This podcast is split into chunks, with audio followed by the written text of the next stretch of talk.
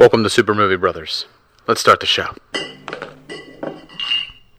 We have you four to one. I like those odds.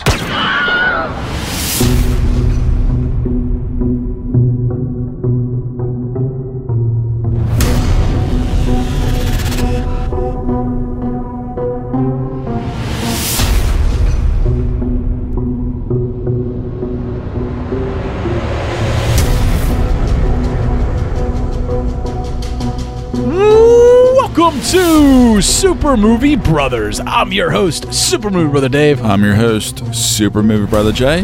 This is our review episode for this week. We got a double dose of the reviews to come that we're going to be bringing to you. We are, our first review is going to be for the Korean drama thriller Parasites, and our second review will be for Star Wars The Mandalorian, which just released on Disney Plus. We're going to be talking about the first episode, giving our impressions on it.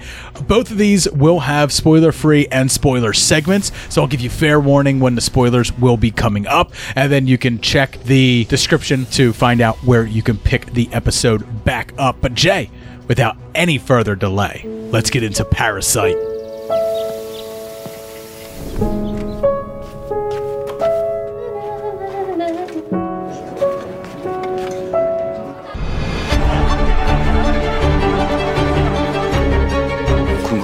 진행하는 거야? 나 이제 사람을 못 믿잖아. 그래도 사랑하시죠?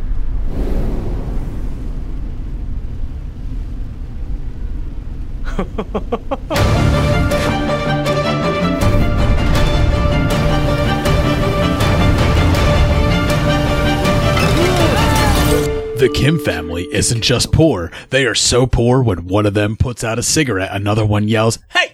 Turned off the heat? But things begin to change when Ki Woo is given the opportunity of a lifetime tutoring for the daughter of an affluent tech entrepreneur. Slowly, the Kim family infiltrates all hireable positions within the household, but circumstances change one night as a deadly standoff ensues. So, uh, Parasite, man. Yes. I think this movie we obviously both heard a ton of positive buzz going We did. into it. But we, I believe this came out in at the Cannes Film Festival. Cam, I, I also saw it was at Toronto Film Festival. Yeah, well. other festivals as well. A lot of buzz. It Huge was one Korean of those movies where Toronto, so. there seems to be it seems to be always like one or two foreign films that are always like the must watches of the year. Well, I, and, I, and I think lately a lot of those films have been Korean films. We you know we got Right. Train to Busan last year, which everyone was fanatical for. I'm still fanatical about it. Watched it again several times this year because it's so good. Train to Busan 2 is filming right now. Another film by this very same director, The Host, uh, came out years ago, and I remember that was a big film of topic Well, as well. And the, the host, but he also did Snowpiercer, which was huge, right? Exactly. It was that was a really big film, and, And- then Okja was hit or miss depending on the person. I I never saw it and never really. I had no desire to see this movie. It was just one of those kind of films, very quirky. Um, but then he comes back, and But Parasite comes out, and it's like, wow, but man, now this guy we're to the point that anything Joon-ho Bong does, I'm in for. I agree Um, because I'm what he achieves in this movie is hard to describe, and I'm sure we're going to get into it a little bit more with the spoiler segment. Right, yeah, but for sure. um, it is one of those kind of things where you have to. You have to watch it yourself. You have to go through the process mm-hmm. with these characters. One of the things that impresses me most about this film is that even though it is taking place in a Korean setting with with Korean characters and stuff, and a lot and of the- subtitles, of course, and, and all a, that. a lot of that culture is coming through in in the dialogue and and in and in the characters and everything. It's still extremely relatable if you have ever been poor anywhere. Mm-hmm. You know what I mean? Or or you at least understand what it's what it's like to be The struggle in any kind of way. right to struggle because that is what this film at its core it's about it's about seizing the opportunity In a lot of ways, these characters even smarter than the rich family. right it's all you about know, it's all about because the circumstance You have to be right. you. You have. You're a hustler. I you mean- need to really think your way through to get through the day. in the Kim family, the mother of our protagonist, mm-hmm. she is a gold medalist, right? Like Yeah. she, she she's not some slouch or anything. She had a moment of glory, and and it, you know while watching it, like you almost feel sorry for them because you don't understand why they're not more successful. They clearly have all the tools to make them that. And then you understand how, especially like in, in a different culture, how society just continually will keep you in the position that you were born in. And And and that's the, the the scary thing about it. It's one of those sad things where it doesn't matter how even if they were working with this family for quite some time and everybody was working, working, working, they were still living in a horrible in situation. squalor. And squalor. Literally squalor. Holla, city of squalor. Yeah. And it just goes There's a to scene show in the movie where their apartment is literally filled with there's shit. pretty much like no middle class. Right. It's either you're rich or you're poor. And it's and it's no and it's no surprise that when they go to start working at the affluential family's house, it's up a hill, right? They are on top of Way the up a hill. mountain. And, And, cinematically, he shoots it like that, Right. where like certain sequences you can see them they're going always up, rising. or something dramatic happens, or something bad happens. They might be going down. Exactly. And Right. they're and you know, they live at the bottom of the mountain. Yes. And all shit flows downhill, literally and figuratively. Like it's uh, you know, I, think what surprised me most about the film was its use of metaphors, but it, it did it in such a way that And comedy sprinkled in. there's there's know? a lot of good comedy in, in here. But like And once you get into it, you get find the rhythm of the all, not just the characters because the characters are really well fleshed out and acted and portrayed, but also like you said, I mean, it's just Right. It- it's it it's hides something. It hides these little things in each of its characters that eventually, when we start getting into the end of the second act, beginning of the third act, that all start coming to fruition, and it's nice. Like it's it's nice to see that attention to detail Mm-hmm. paid for a character, and and it really it really has. Everything has its payoff at some point. Sure. Where there was no wasted moment in this script. Like No. we always talk about weak scripts that, that that sometimes they're bloated, sometimes sometimes the runtime's too long. I never felt like there was any moment in this film that was a wasted moment where Right. what it was doing on screen wasn't either adding to some character's motivation or moving the story forward in in a way to get us to the conclusion that we get. Yeah. And the conclusion that we get is an extremely powerful one. And unfortunately, I don't want to spoil much of anything for anybody. Not, I'm not going to talk about and when the, third turn happens, it is highly edge of your seat, Yeah. thriller esque. We'll break it all down in the spoiler section for you. Uh, but I mean, it, when it gets there, it feels so earned, and it feels Yes. it, it feels so well done that you really, even if you're watching it home alone by yourself, you almost want to applaud it at the end. Even though Boon Bang is not there to hear your applause, you still want to do it. you, still want to applaud it. Yeah, Jun was one of those guys that you could tell had everything planned out perfectly in his head because he wrote and directed this thing. And you can see it. You can see it cinematically. You can hear the words. You can see the words on screen and it flows seamlessly. It's all worked out perfectly. And it's one of those kind of films that you, you just haven't seen. Okay. So for example, I saw this movie as a double feature.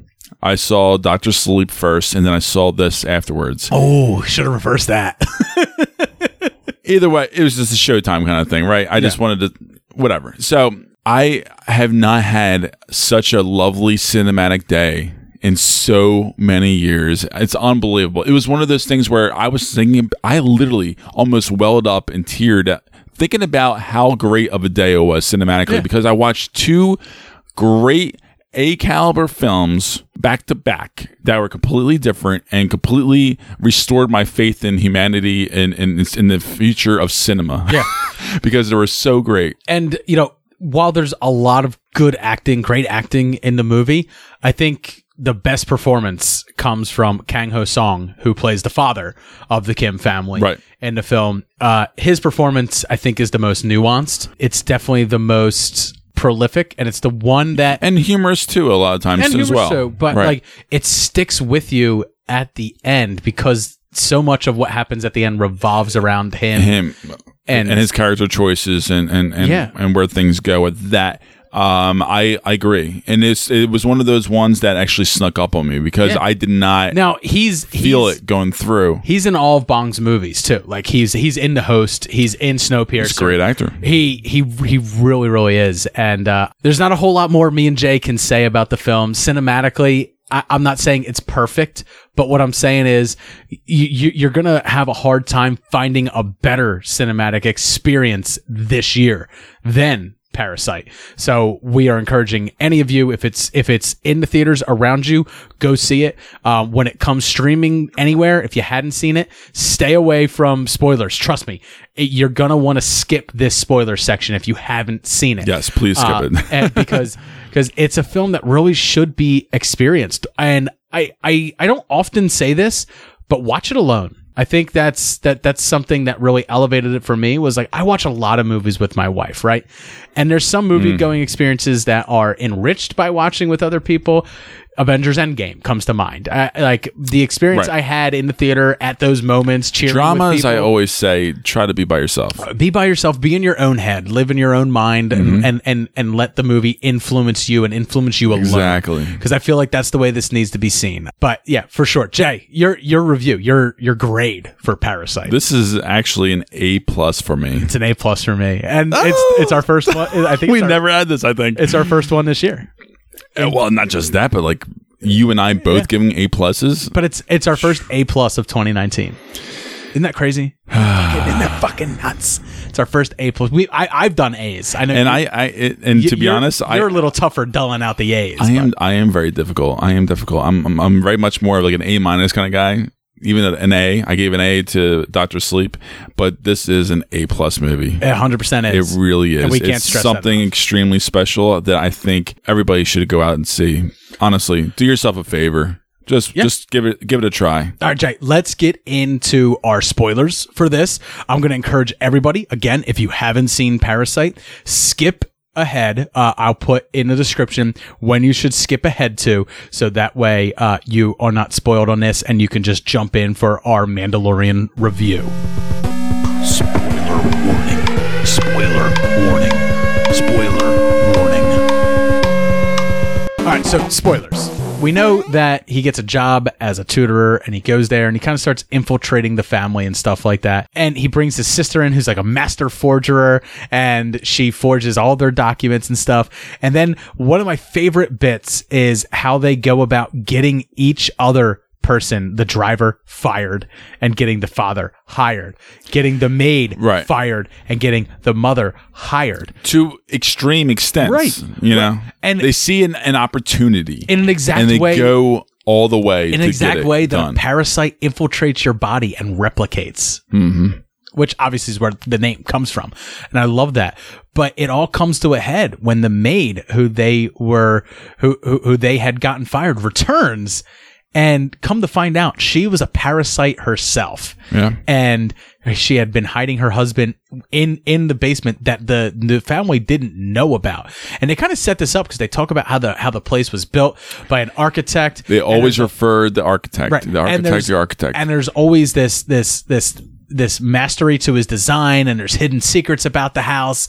And then you know we find out about the one in the basement where her husband has been living for years. And the way they set it up the morse code and how he's been down there sending messages to his wife over morse code by banging his head and paying praise to the man who fed him before the architect who's now moved out. You know he, he the way he shows praise is by h- hammering his head literally against a light switch. Yeah. and sending out Morse code yeah, signals. communicating. Um, but like it, when we talk about like the nuanced things in the film, we know that the mother was a silver medalist, and we know that she knew Taekwondo.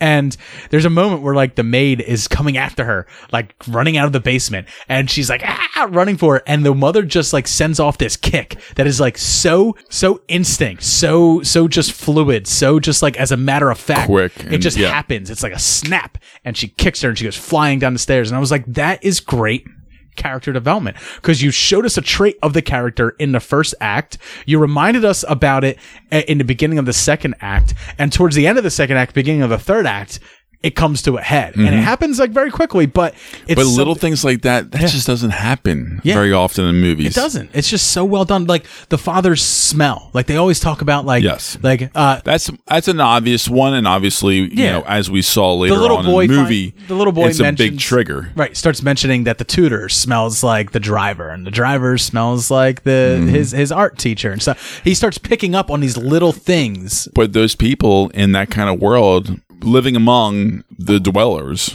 Right, they obviously they're gonna smell something they're not used to smelling before. especially a child who's never been to the bottom of the mountain. Sure. Right? Like he's never been down there. He's never been Right. in the pits. Right. Um, and, and that's one of those things, but like the smell, and not just with the kid, it just keeps coming back. Like they keep talking about, you know, how Mr. Kim smells. Like he smells, he smells, he smells, he smells. Like, and they, there's moments where they're hiding within the house and they're all like, you smell that? Yeah. What's that smell like? It smells like Mr. Kim. Like, and it becomes this this tick for him almost. It becomes Yeah. a trigger for him, um, for for Mr. Kim because he takes it with a grain of salt for so long. yeah, but you can understand. But when everything like, comes he's, to a he's, head- he's a middle aged man, Right, and even now we're still not spoiling sh- major things. I'm sure he's things. been actually, you know, simmering on that kind of stuff for so long, many years. He always knew. He deep down, he knows. He knows he smells. You think that? I think At least it all comes together. I think it's Right. a, I think it's a I, I- think what it is is it's a mirror placed in him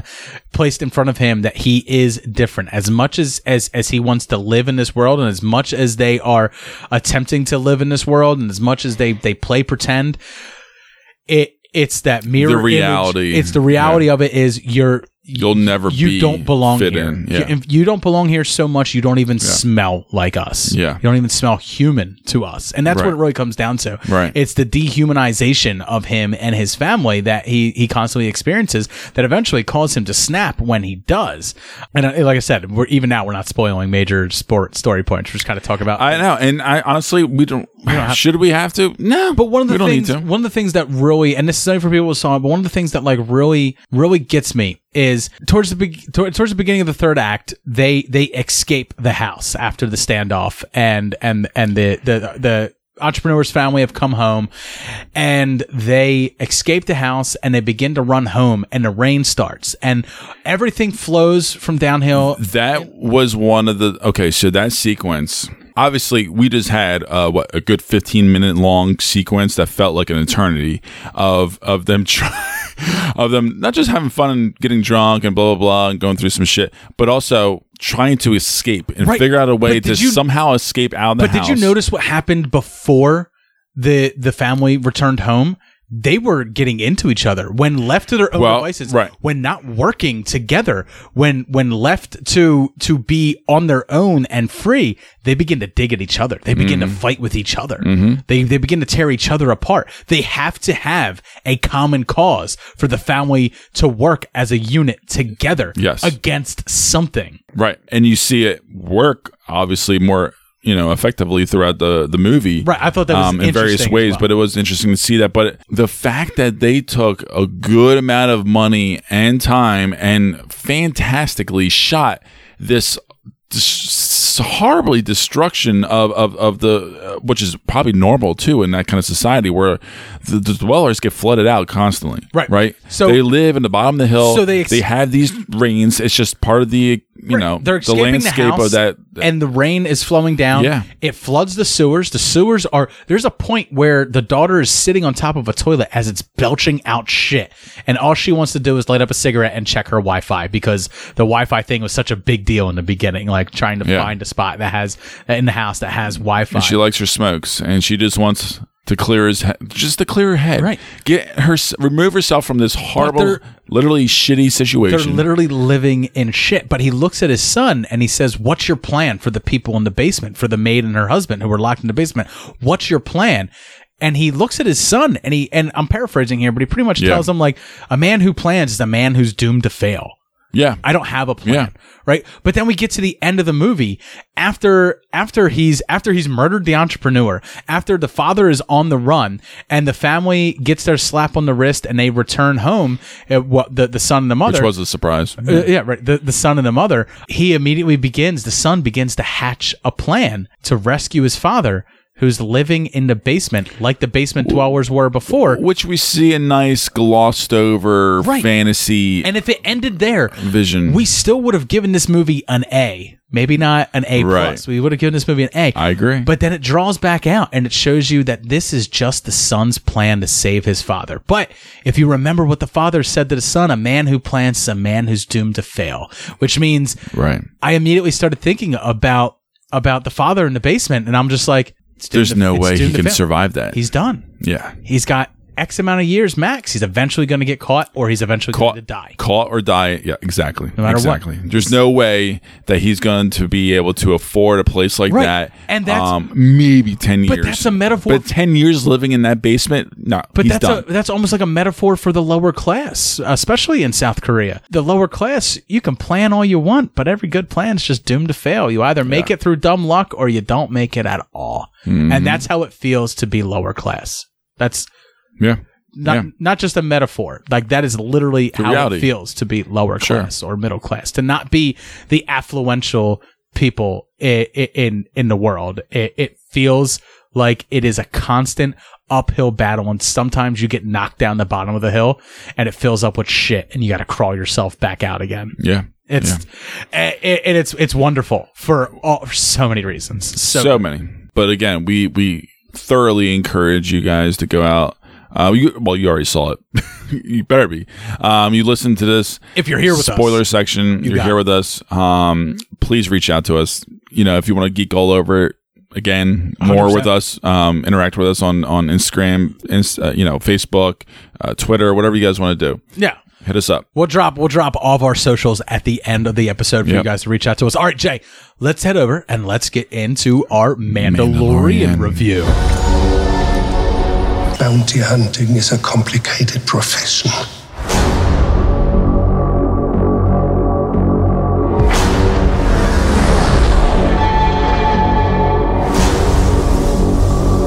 They said you were coming. They said you were the best in the parsec. Would you agree? Mandalorian. Look outside. They're waiting for you.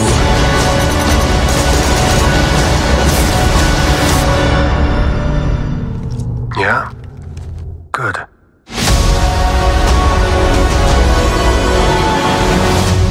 Welcome back, all of you who had skipped the spoiler section of Parasite, where we're going to get into our Mandalorian review. And of course, Jay, I got a synopsis. I like those odds. A Mandalorian bounty hunter in a galaxy far, far away is cutting out a living for himself, collecting bounties in the wake of a fallen empire.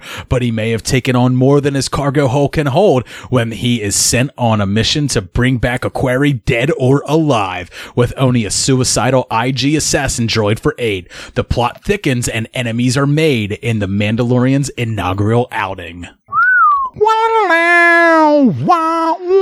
We got ourselves a western, Dave. It's definitely a western. One of the one of the small details that I love straight off the bat. Every time the Mandalorian takes a step, that tss, tss, tss of a spur is hitting the ground. Like it sounds like the outlaw Josey Wales just walked into the bar through the through the And swing, he has that swagger, right? through the swinging doors right to the saloon, and he walks in. What are you drinking? Whiskey. what are you here for? Death. uh, I mean, the episode starts off. It sets it sets it off. So it starts So off poignantly, with a yeah. fight, with with with just with a bar fight, right? Like it's a cantina scene. We've seen it before, and we've seen what Obi Wan does to people who get in his face in in bars. We've never seen what a Mandalorian does to people when they get in his face in a bar. Mm-hmm. Boy, do we fucking see it. I gotta say, dude, when I think of the Star Wars universe, all the things that I that I love about the Star Wars universe, all the nuance, all the little things, everything that made the original trilogy so lived in and and, and so so fun, so expansive. I'm picking up here. It's all here. They even show nods to it. It's There- so it's so engaging Right. and intangible too. Jay, there's a point where a speeder pulls up to pick up the Mandalorian and it's bright and it's shiny, it's new, and a character says it's the newest model. And it and it looks like a speeder that you would have seen in the prequels. Right. And then he goes, no, no droids. And they send that one away and they bring in another one that's a jalopy. It's beaten up and it looks like Luke Skywalker's from A New Hope. That's the ride he's going to take. Cause that's the metaphor for how Jon Favreau is treating this, this TV series. He's not going to ignore the fact that the prequels happened, but he was a guy who grew up watching the original Star Wars trilogy and that's what he's doing his best to pay homage to here. And by by the Mandalorian taking that shitty jalopy speeder that looks like Luke Skywalker's to his destination, that is our audience's metaphor for that's the world we're going to be in. That's that that that's the look, that's the setting, that's how this is going to feel. A lived, Grounded. a lived in like gritty universe. And I uh, the second I saw All that- over it. The second I'm I all saw that, that's the first thing I thought of. I was like, my God. Jon Favreau is just, he's not even like, he's not even doing it, in my mind, he's not even doing it subtly. He's just like, you're a Star Wars fan? You're looking for something that looks like A New Hope?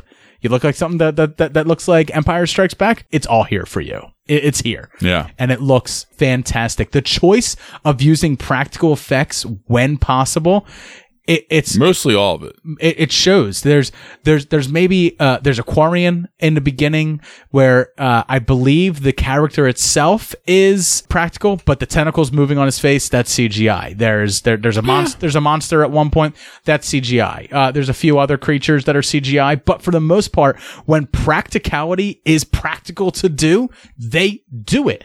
I would say this is probably the 70-30 CGI practical blend that we always talk about. 70% practical, Sure. 30% CGI. It's Maybe it's- even 80 20 to be honest. I mean, it was it was really really really well done. The CGI was really really well done. It, it it was mostly seamless, especially in the Star Wars world. I was really happy to see not just that visually, but also just to hear him talk finally and the tone of his voice, the speech pattern, how he spoke, when he spoke. Be honest, you was were perfectly you, on you were expecting to hear Oberyn Martell under there. No, no, no, you can't die yet. You haven't confessed.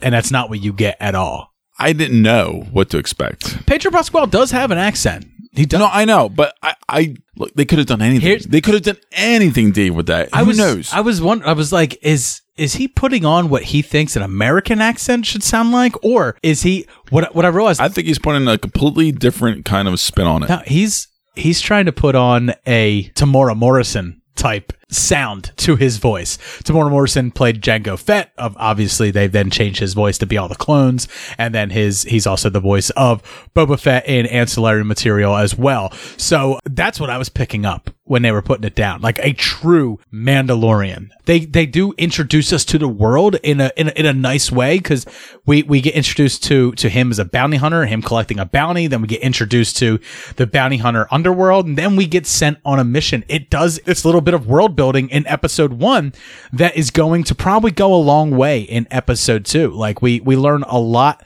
about him without knowing anything too personal about him at the same time except for for minor flashbacks. Here's here's my review for it man. Like if you wanted old school star wars it's not it, it, it hasn't been happening in this new trilogy as much as it's happening right here. Yeah. And, and and that's that's what it comes down to. You know, you can go back and listen to listen to our trailer park breakdown of it. I, I discuss everything that Jon Favreau discussed at D twenty three and and his practical nature in in coming to this and all the giddy goodness that that he was having putting into it, and it all just shows on screen that Jon Favreau was having fun. And this first episode, not even directed by him, man. Directed by his show running partner, Dave Filoni Yeah. the creator behind and, and, and the showrunner behind Star Wars The Clone Wars, Star Wars Rebels, and Did a beautiful job. and currently Star Wars Resistance. But I and I always wondered whether this guy could do more outside of animation, and this showed me well, that yeah. Dave Filoni can. I mean, he especially with Jon Favreau, you know. as producer, show writer, and you know head of this entire production. I. I I look forward to every single episode I'm going to get from here. Now, uh, November 12th, the first episode hit. November Every Friday, guys. November 15th, the second episode will hit. So just three days later, you're going to get the next episode. And it's almost as if they knew that we couldn't wait to whet our appetite. Absolutely, no doubt, and I'm I'm one of those guys, and obviously, like we oh we haven't mentioned that before, but it's at what 37 minutes long. This first episode, 39 minutes. 39 minutes. 39 minutes without credits. very so. tight, very tight, and it was perfect, pitch perfect. Um, the ending, great cliffhanger. Yeah. I loved it. If you're going to tell an Um, under an underground an underworld Star Wars story, it starts here, and they and they and they did it right. Um, I didn't I, I didn't expect anything less from them, being their inaugural Star Wars series on Disney Plus, being their inaugural like big series on Disney Plus. I I expected it to come out of the gate and be fantastic.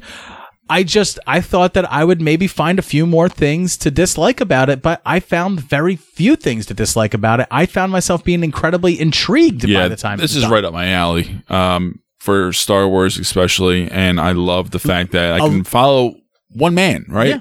It's more. He's kind of like a cowboy, right? It's it's one of those exactly what we just said. It's a western. Is it it's a feel- western kind Is of Is it feeling like I know you liked Rogue One? Is it feeling like Rogue One for you? Like very like a bit very gritty, very more Yeah. more so than the other ones. Yeah. But yes, um, yeah. and I'm loving that. I think I think I think we're gonna get more of that Rogue One vibe later on in a few episodes, right but with Death Troopers and we'll be seeing more. yeah. So you know, I got to say, like as I'm very excited. as as an aging Star Wars fan, as a uh, someone who grew up with Star Wars, and I can under God, Dave, don't say aging. I can understand when they bring in the kitty stuff. You know what I mean? But this isn't this isn't the kitty stuff. This is this is the show that was made for the aging Star Wars fan, for the Star Wars fan who grew up The with Star. Wars and is Yeah. is now entering our middle age, and we just want that touch of nostalgia. And this is giving it to us. Like it feels so much like it. So Jay, uh, score it, man. Uh, give, give first episode of the Oh Mandalorian a boy. score. Um, Did you have any negatives? Do we have any? I, Negatives? I didn't have any, It's tough. Yeah. but at the Uh, same time, I don't want to give it an A plus because I because we're not ready to I can't I can't do. I, I'm going to give it a solid A. I'm going to give it a solid A because I I can't give it an A plus simply because of Here's the thing. I There's- just it's just in there- me for some reason I can't give it. There is a creature at the end that looks very much like like a Mogwai if a Mogwai were CGI'd, and uh, I wasn't so crazy about the CGI of that of that creature Yeah. in the last scene. So Um, um, there's a negative for you. may, maybe Other than that, gosh, yeah. My I guess my only negative would be perhaps that it wasn't as uh oh god, I don't even know what the hell to say about it, dude. Maybe it didn't have as much to to chew on. You know, it was pretty much a breezy western. There was some fun to be had. It was tight and it was well executed, but otherwise, you know, it wasn't like a wow first episode. You know, it was fantastic. It worked ex- considerably well. I'm gonna be watching every single episode going forward and looking forward to it. But you know, whatever, fuck it, A plus. What fuck? Am I, what am I doing? What am I doing? what are you postulating? What am I? What am I doing? Jay, Come on. Jay, I'm I'm an A plus. Come on, on. A I'm an- plus. I'm an A. There's nothing. You can't say anything bad about it. No, there's. It was and that's the thing. fantastic. It was It's- fantastic. There's nothing. There's nothing bad to say. No, It's pitch perfect. if- I loved it. If you're a Star Wars fan, it's incredibly enjoyable for you. If you are, I just Ser- hate myself that I'm doing giving two A pluses in a row. Yeah, uh, terrible. if you're a Sergio Leone fan, right? just this is Sergio Leone. Sure. In a Star Wars universe. All right, Jay, uh, both giving it A pluses. Let's head over. Let's get into our spoilers. Spoiler warning. Spoiler warning. Spoiler warning. Thanks for sticking with us, Star Wars fans, for our spoilers and Easter eggs section of our Mandalorian review. So, The Mandalorian is obviously there's more going on than what's being shown to us in this first episode. Because after he collects his bounties and he takes the second bounty and he's given his Beskar Steel, which is something that has been now brought back out of the dead EU, out of the dead expanded universe of Star Wars has brought been brought back now and is part of proper canon. Beskar Steel. That is that is the Mandalorian name for Mandalorian iron. It is a extremely powerful metal, especially when it's smelted, melted down, and made into an alloy that can be crafted into armor, weapons, and some say that it is resistant to lightsabers. Yeah. Uh, Beskar Steel makes its appearance in this, and it, the Mandalorian is given to him as a down payment for the bounty that he is going to collect here in episode one. He takes it back to an enclave, to a Mandalorian enclave, where we see, I would say, half a dozen Mandalorians, maybe. I, I've heard a lot of people say that when he walks in the door, there's a Mandalorian guard at the door, and then he keeps walking down, and off to his right hand side, uh, his left, our right of the screen. A lot of people were like, "Did you catch the Boba Fett reference? There's a guy who looks just like Boba Fett there," and I said, "Nay, sir, nay." Because a true Star Wars fan and reader of the old expanded universe would look at that guy and say, "There's a Jodo Kast reference there. Jodo Kast was a guy who pretended to be Boba Fett, made his own Mandalorian armor, uh, but it was slightly different. His crossguard on his um, his T visor on his helmet was yellow, and his gauntlets were yellow. This guy, Jay, definitely had yellow gauntlets. Right. He may have looked a little bit like Boba Fett, but those yellow gauntlets made me think that that was a Jodo Kast reference. So he takes the Beskar steel in, and we learn a little bit about Mandalorian culture here. Like she she asks if he's if, if he has a signet yet, right? Like, do you have a sigil yet? Is basically what she's asking. Do you have your own symbol? No, he hasn't been given it, which means. Jay, I, I'm picking up that he might be maybe not young in the Mandalorian world, but he has not developed his own clan yet. He hasn't built his own sigil. He hasn't he hasn't made his name yet to the rest of these Mandalorians. But maybe by the end of this series, we will. They also mention a mythosaur, Jay. Uh, Nick Nolte's character, who he plays like the little Ugnaught guy who's teaching who's teaching the Mandalorian how to ride a Blurrg, which is going to the bipedal creature that looks a lot like a dewback from A New Hope, uh, just bipedal. Um, they're extremely violent. They actually give uh, the Mandalorian a good run for his money. We see a little bit of his inexperience there in that scene where he is taking on the Blurrgs. He that uh, the Nick Nolte's character mentions the little Ugnaught mentions to him that his descendants used to ride mythosaurs, and uh, he finds it hard to believe that a, a, a group of people that could ride such great beasts could not tame this beast. And that Yeah, I mean it's understandable, right? that Easter think about egg it. right there, Jay, is a reference to the Star Wars Holiday Special, which you had to watch for a movie. I homework. know. Stir, whip, stir, whip, whip, whip. The animated, the animated feature It was fun to watch. that had Boba Fett. He was riding a mythosaur in that. So they're they're bringing those back into canon in here as well. There was two comedian cameos throughout it. Horatio Sanz played the first bounty that the Mandalorian is collecting uh, in that in that cantina, and then we get Brian Posehn from Mr. Show. Uh, he's been in Big Bang Theory, the Sarah Silverman Show, and he was the writer of Deadpool comic books for for about two years or so. He is the uh, speeder driver of the old jalopy speeder that we Yeah. talked about. So so he shows up in there. Both well, very well spliced in, worthy comedy, well written, acted, delivered. It was a lot of fun. Yeah, absolutely. And then finally, I think I think like the big Easter egg, right? Like we know we all knew that Taika Waititi was playing the IG character. Uh, he shows up here. What a fantastic character, by the way. Beautiful. The IG Eleven, So fun to watch. IG Eleven assassin droid comes in. Shockingly funny. ultimate badass, right? Like just watching his movements and how he's taking out these these pirates, these uh, these weak-weighted pirates, is it's great to watch. But it's it's the dry humor that only Taika Waititi can deliver in the way that he did in all of his in in all of his glory. Um, you know, he's just constantly trying to self-destruct and it's a great moment of comic relief in an otherwise tense scene, but it's not so overly comedic that it takes you out of the action scene, but it's just funny how he just keeps trying to self-destruct himself. You know, they're they're they're they're after the same query here. They're after the same target and they agree to work together. But when they get to the target, Jay, we find out that they've been given different orders. Werner Herzog, who seems like almost like a governor in the Empire, is Right. is the one who sets who sets the Mandalorian off on his bounty, and the scientists, the the Imperial scientists and his stormtroopers are requesting that they capture it alive. But Werner Herzog says. Dead or alive, preferably dead, but you only get half pay if you bring it back dead. Um, and they're looking for a creature that's that or a person that's 50 years old.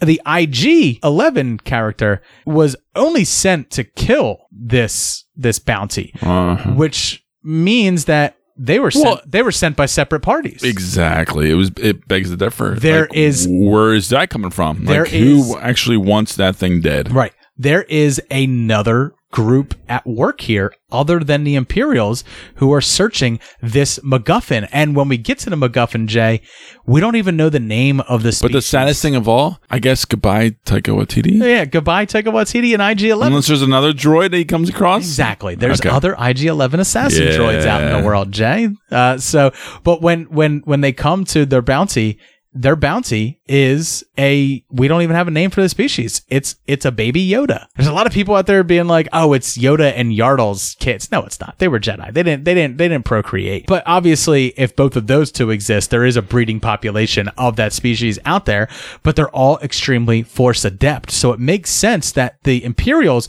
would either want it dead or alive because we obviously know that Imperials like to do a little bit of cloning, don't they? Mm-hmm. So you could definitely clone or at least study what makes a force sensitive being so powerful and put that into your soldiers and maybe bring about the rise of a first order and maybe even create a perfect force user person.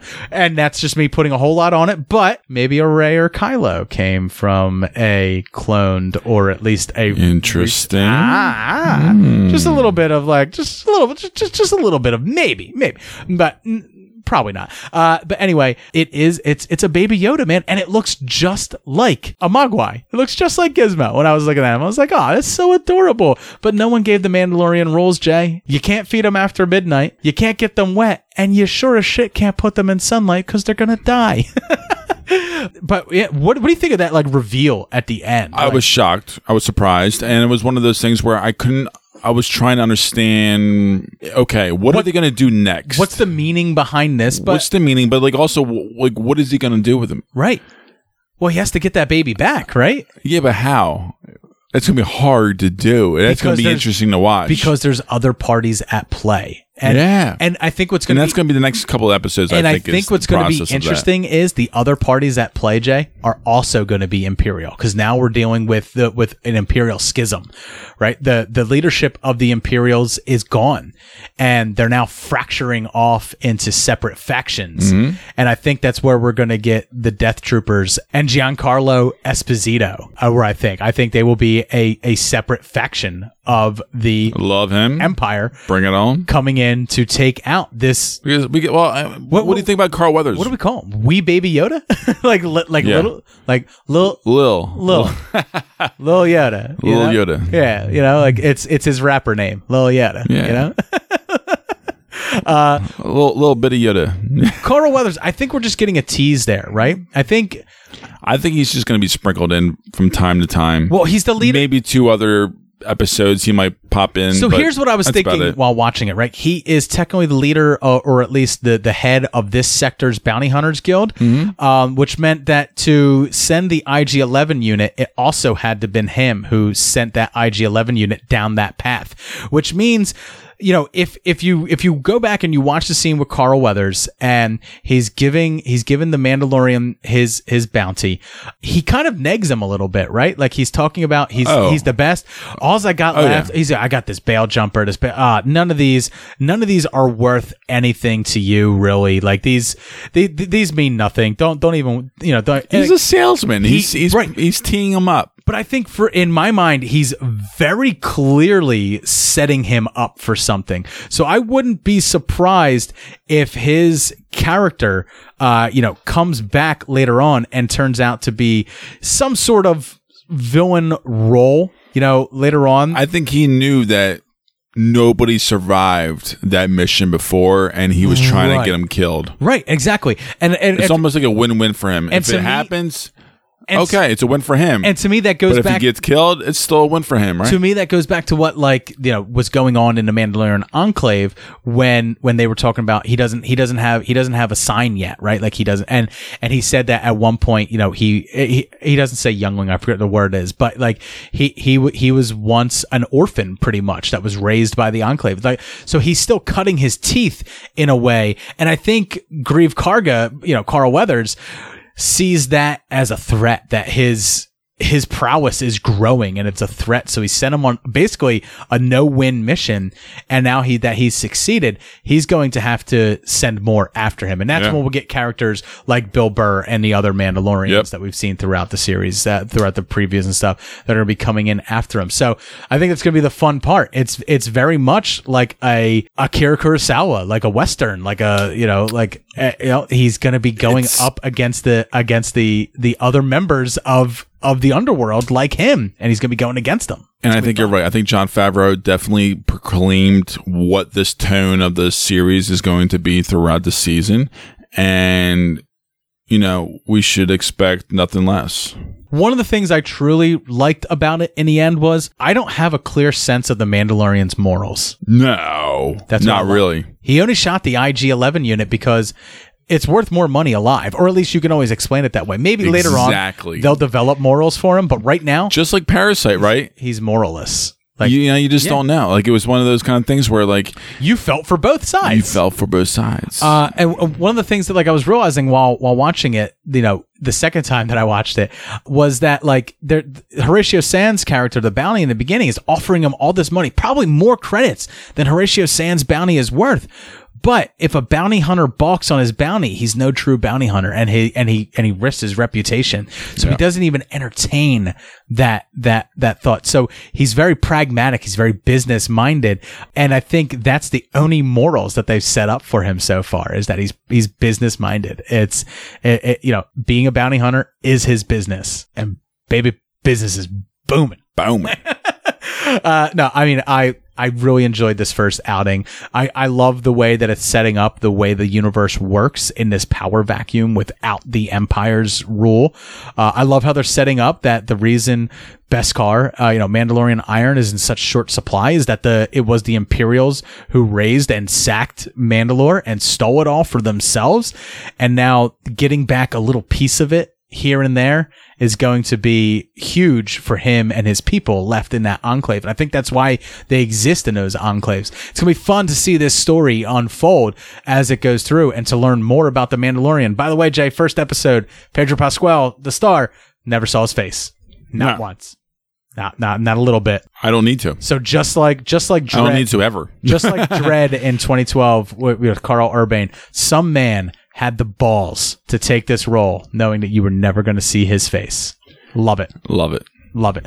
Can't can't say enough good things about it. We encourage everyone to get out there and check it out. And also discuss, Yeah. you know, all your fun, you know, thoughts or theories or whatever you want to talk about with us, you know, through Instagram, through Absolutely. Twitter, Facebook, whatever you want to do. Reach out to us with your thoughts on either Parasite or The Mandalorian or Star Wars in general. You can reach out to me on Twitter at SuperMoviePod. Also, me at Instagram, Super, Super Movie Bros, and then also on Facebook, Super Movie Bros Podcast. Yeah. And then you can also follow me on Instagram. I am SMB Dave on there. I post a lot of stuff about myself, but the show, my family and stuff. So it's more of Yeah. a personal account, but you can absolutely feel free to follow me on there. If you would like more additional content from Super Movie Bros, check out our Patreon, patreon.com slash Super Movie Bros podcast. You'll get all the additional content that is up there. I want to thank all of you guys for listening. Have a great one. Cheers. Cheers.